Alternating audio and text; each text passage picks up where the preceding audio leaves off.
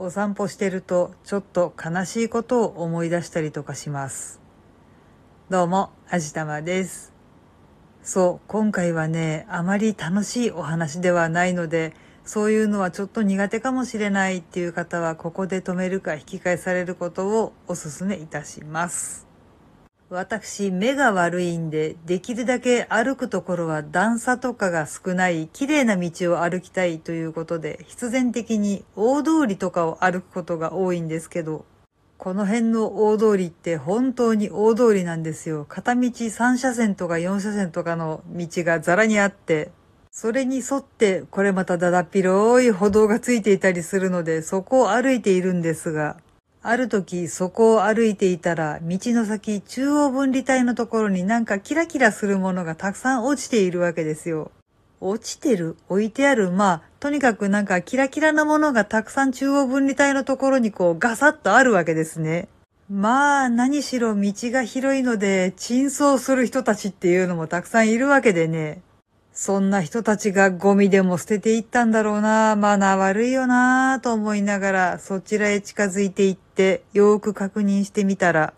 花束なんですよね。そう、めっちゃ置いてあるんですよ。で、そこちょうど横断歩道になっていて、その花束の脇のところを通り過ぎることになるわけです。まっすぐで広い道、見通しもいいし、ついついスピード出しちゃいますよね。で、そういうことになるわけですよね。で、何が一番辛いかっていうと、そこね、病院の真ん前なんですよ。入院はもちろん手術もきっちりできる設備の整った大きな総合病院の前で、そうか、助からなかったのか。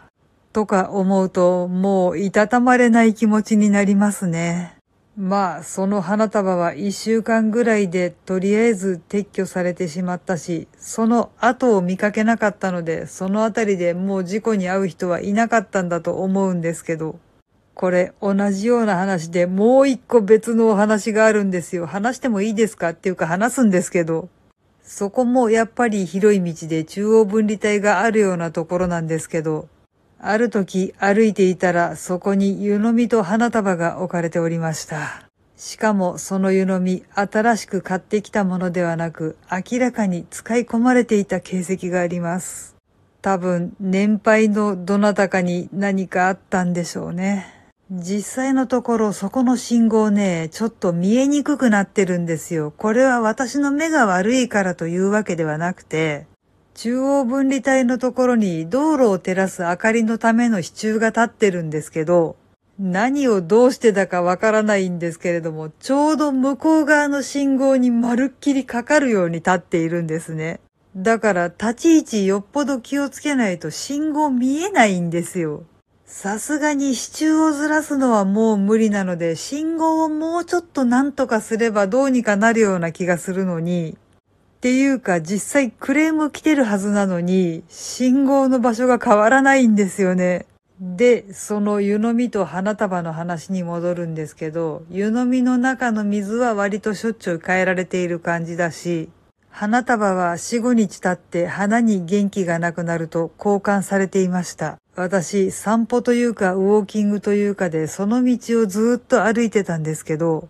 5年ぐらい途切れることなくずっと置いてありましたね。しかも置いてある場所がその支柱の根元です。だから多分この支柱のせいで信号見えなくてっていうことなんだろうなって勝手に思っています。でまあ5年目ぐらいでご遺族の方もようやく心の整理がついたのか置かれなくなったんですけれども、もうなんか本当にやりきれないですよね。まあでも本当に気をつけないとそこは危ない場所なんだってものすごく刻み込まれたので、そこを通るときにはより一層注意して歩くことになりました。はい。というわけで今回はちょっと悲しいお話でした。最後まで聞いてくださってありがとうございます。この番組は卵と人生の味付けに日々奮闘中の味玉のひねも姿りでお送りいたしました。それではまた次回お会いいたしましょう。バイバーイ。